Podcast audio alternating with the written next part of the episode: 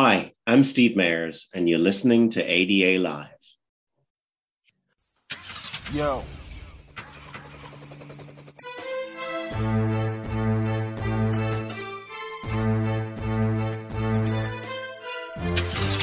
right, let's roll. Let's go.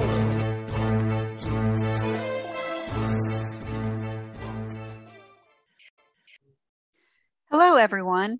On behalf of the Southeast ADA Center, the Burton Blatt Institute of Syracuse University, and the ADA National Network, welcome to ADA Live.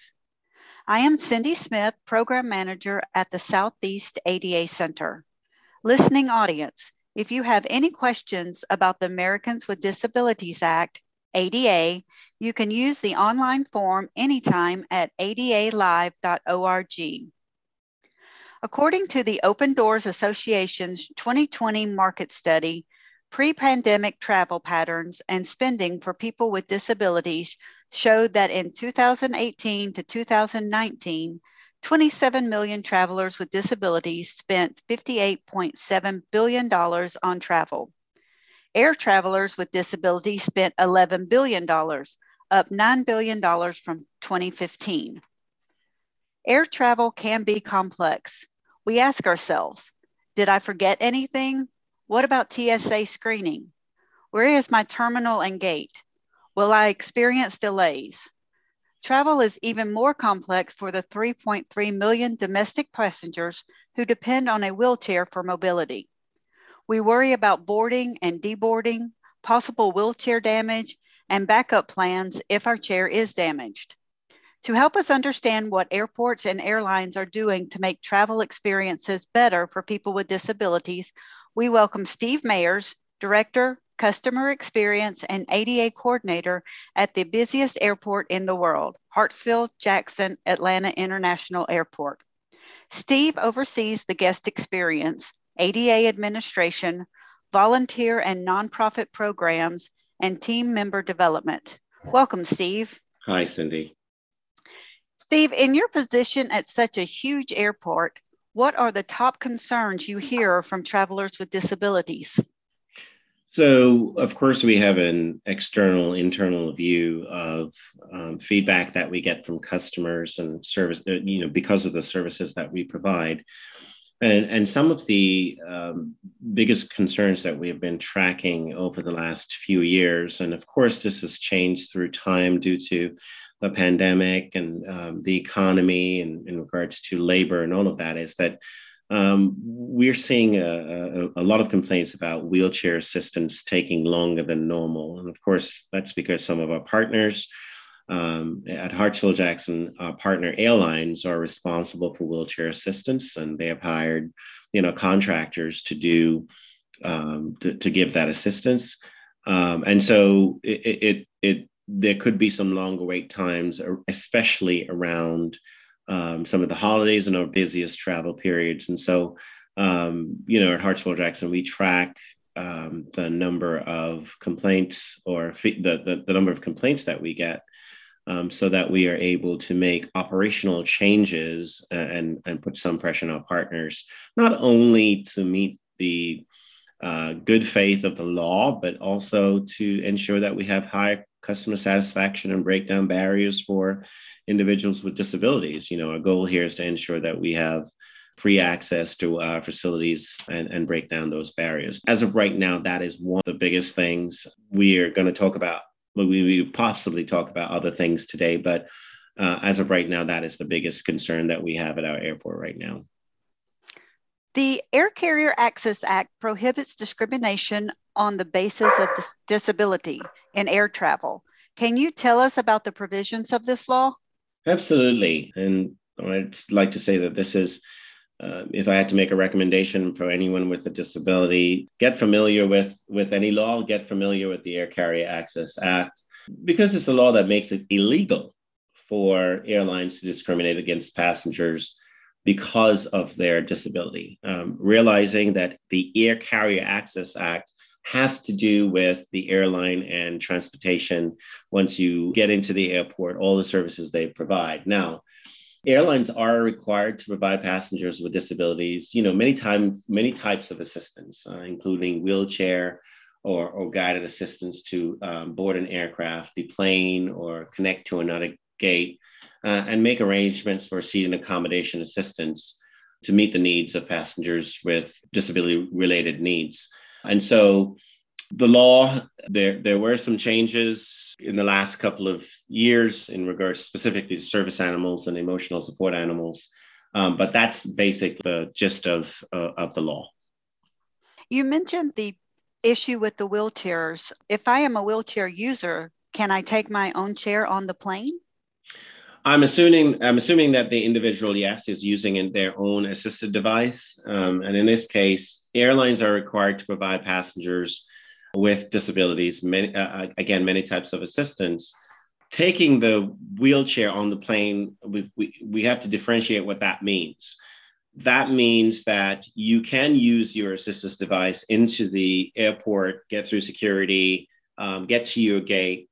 At that point, the airline will take your wheelchair from you and have it loaded under what we call the belly of the aircraft. So it will be as if it's a piece of luggage then they are supposed to pro- provide you with uh, assistance in actually getting you onto the aircraft and make sure that you get stra- strapped in. And there are specialized um, devices that the airlines use for that. So the answer overall is yes, right? As I said in the law, they're supposed to provide you with assistance with your own um, equipment and to make sure that they have care for it.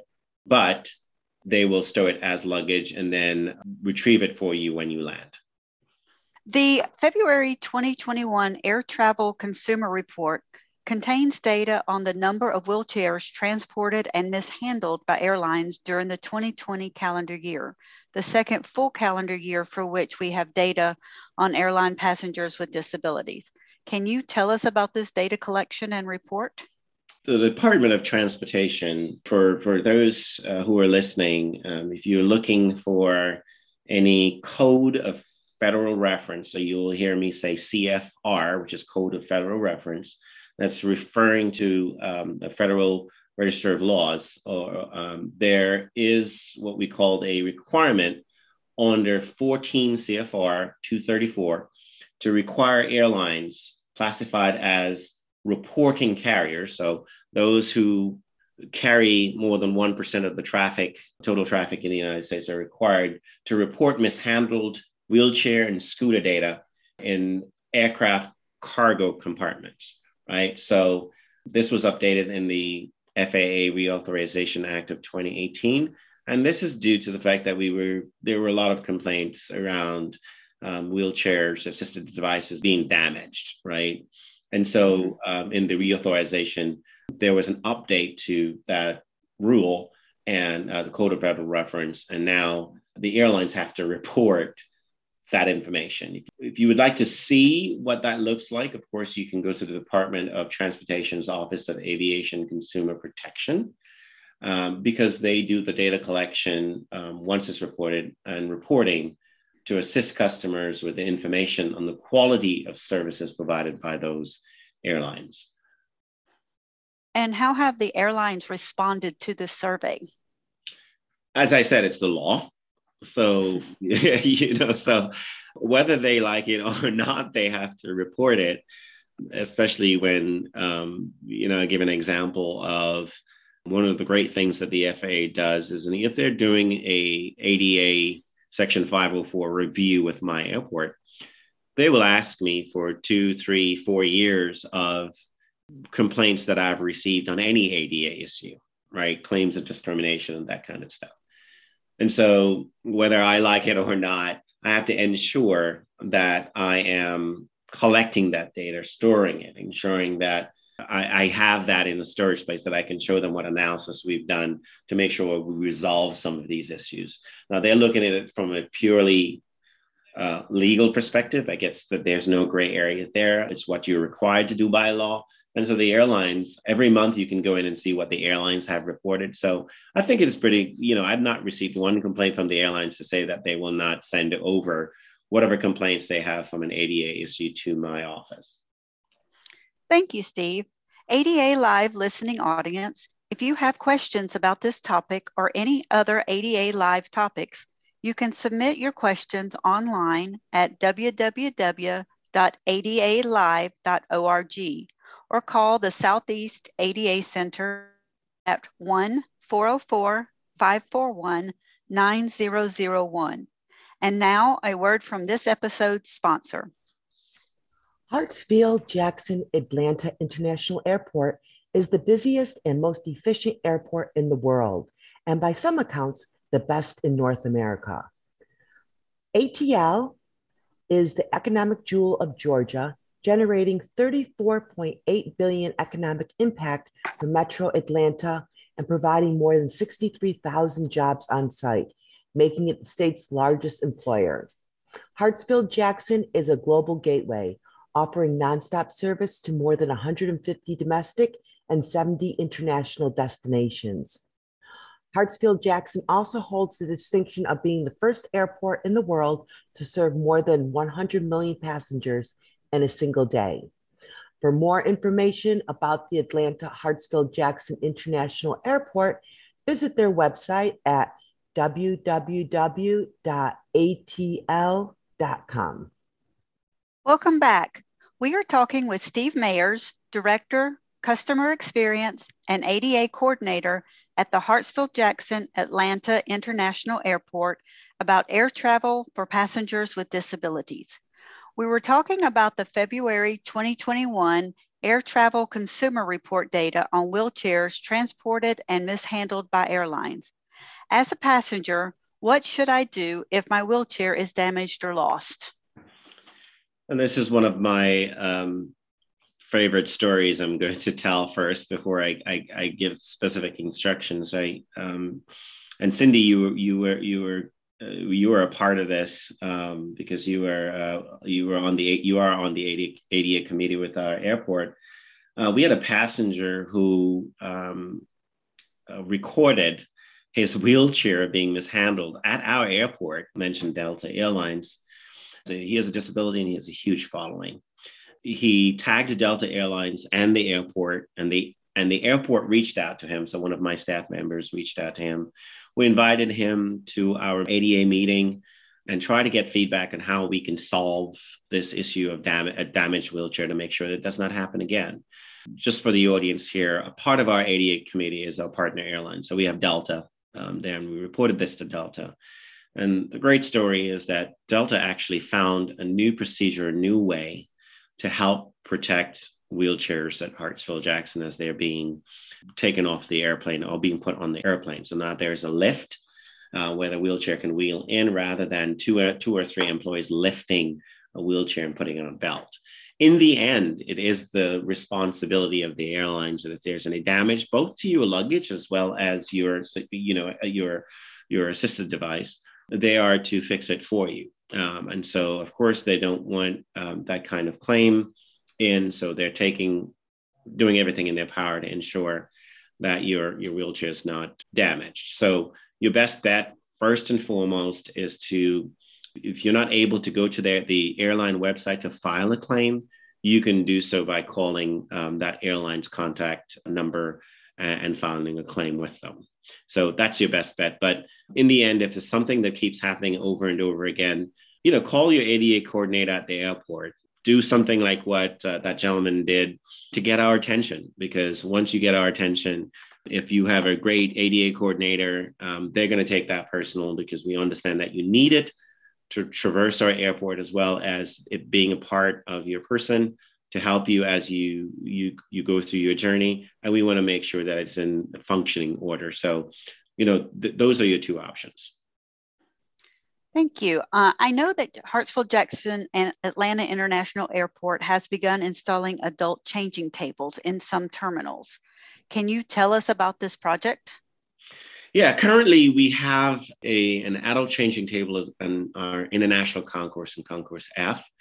Uh, we had a discussion about adding uh, more uh, changing tables uh, throughout the airport. And the challenge that we've had, of course, is an infrastructure one, because of course they have to be secured to a wall or supporting wall to ensure that um, it can bear weight. And so we are expanding our concourse D, um, and within that concourse, we are going to be putting in uh, not only the plan is, at least of what I've told them that we need to have, would be in an adult changing room or specifically rooms that can handle most disabilities and including uh, an adult changing table. So, you know, whether someone needs to have a shower, or it's kind of like what they do in San Francisco. And San Francisco has done an excellent job of having um, bathrooms that are universal that can take care of most disabilities. You know, if you need to have a shower because you know you are taking care of someone or yourself and and you had a, had an accident, uh, there are ways to make sure that you you can get the service that you need that are free. And so we're, we're actively looking at always. We are actively trying to add new features for individuals with disabilities. And this change changing room or having changing tables is very very important to us because we understand that the population is aging and that we need to have more facilities for individuals with disabilities, especially the aging group. And what accommodations does the airport make if I'm traveling with a service animal?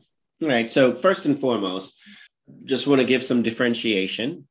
The permission for you to fly with your service animals is up to the airline.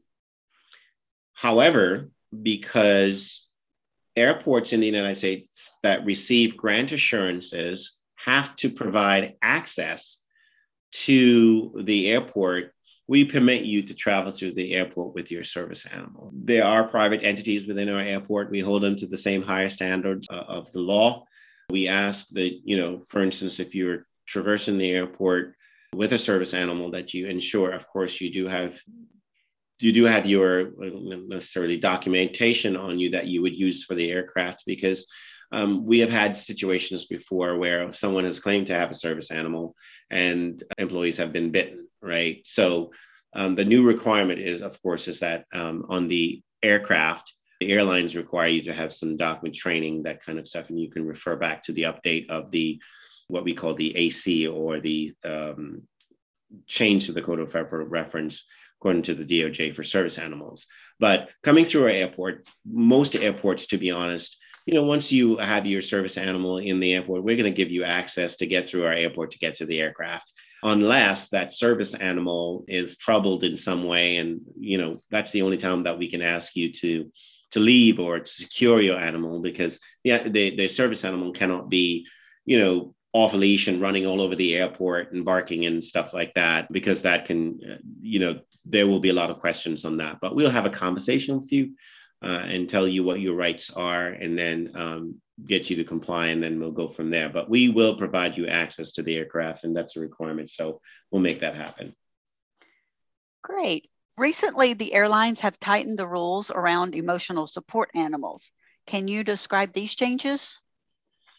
As I said before, there was a change, and the Department of Transportation decided to exclude from the service animal definition all non task trained animals, such as emotional support animals. So, this approach in a way reduces the confusion confusion among airline uh, airlines passengers and airports and other stakeholders by more closely aligning the definition of what a service animal is under the Air Carrier Access Act.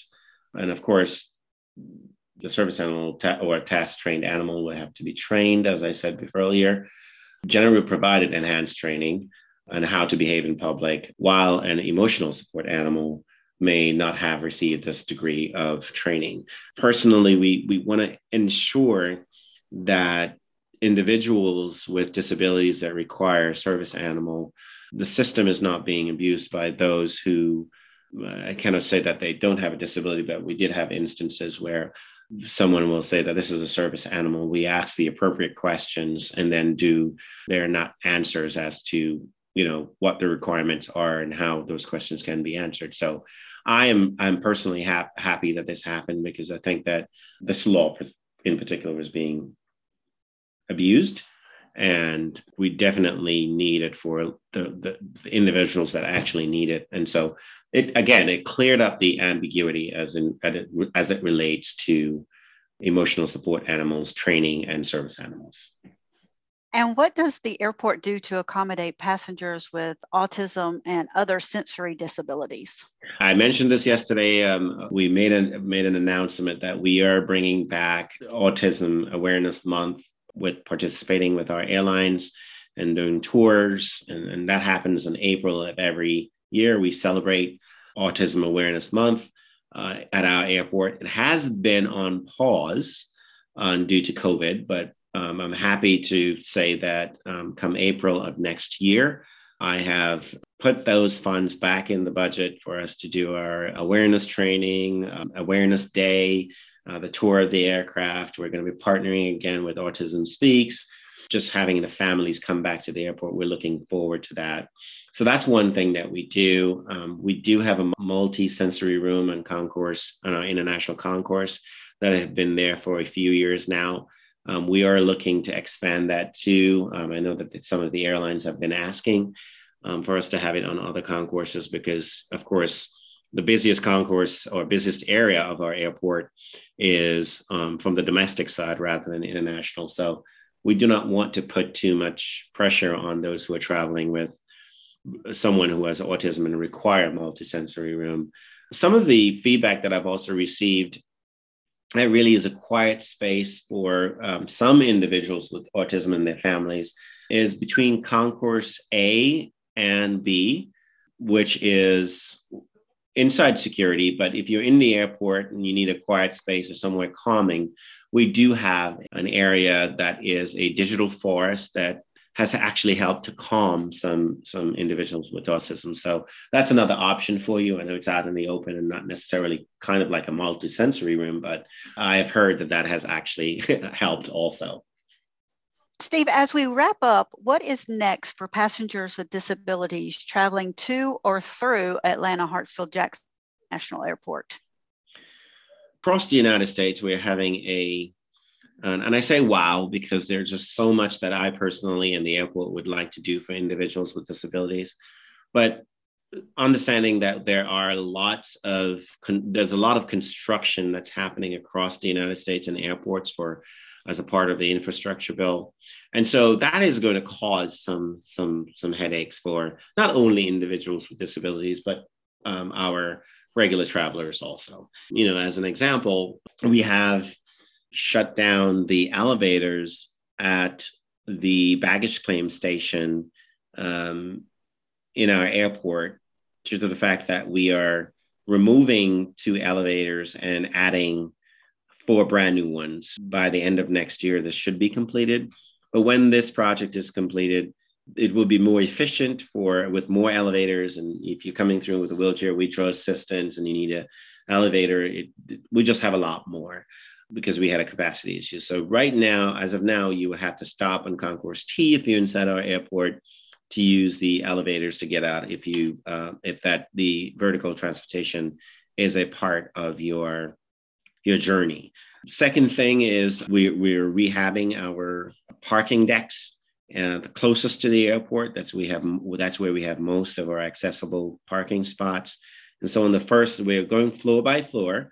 So you may see that you may want to go park in our hourly deck um, in, for instance, in the south side of our airport there, you will have to park on the fourth floor to have access to accessible spots. So there's just a little bit of a headache there for those who require accessible parking.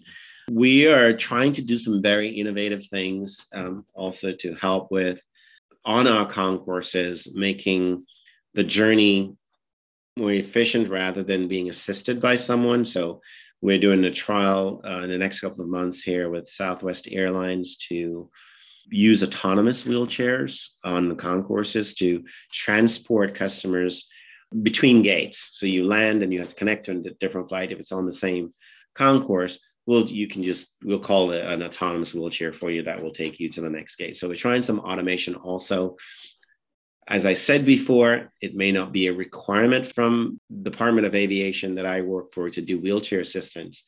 But because we collect all of this information and we, we want your feedback, we, we log it, we see what the uh, the feedback that you're giving us, what you think that will improve your journey through our airport. We do an analysis of that on a quarterly basis. And we say this keeps coming up over and over again. It came up last year, it came up this month. And we're going to try and help our partners or make recommendations to them for us to help uh, everyone equally. And that's what this is all about. This is all about equal access to our airport. So we're doing everything in our power. So I'm making a pitch for, for everyone listening that if you if you're coming through our airport and you have any feedback whatsoever on your journey through here, whether it's in our control or outside of our control, we're one team here. We work with our partners. We want to make sure that you understand that we are here to listen to you, and we want to make sure that you you get the best education that you can on how to traverse our facilities.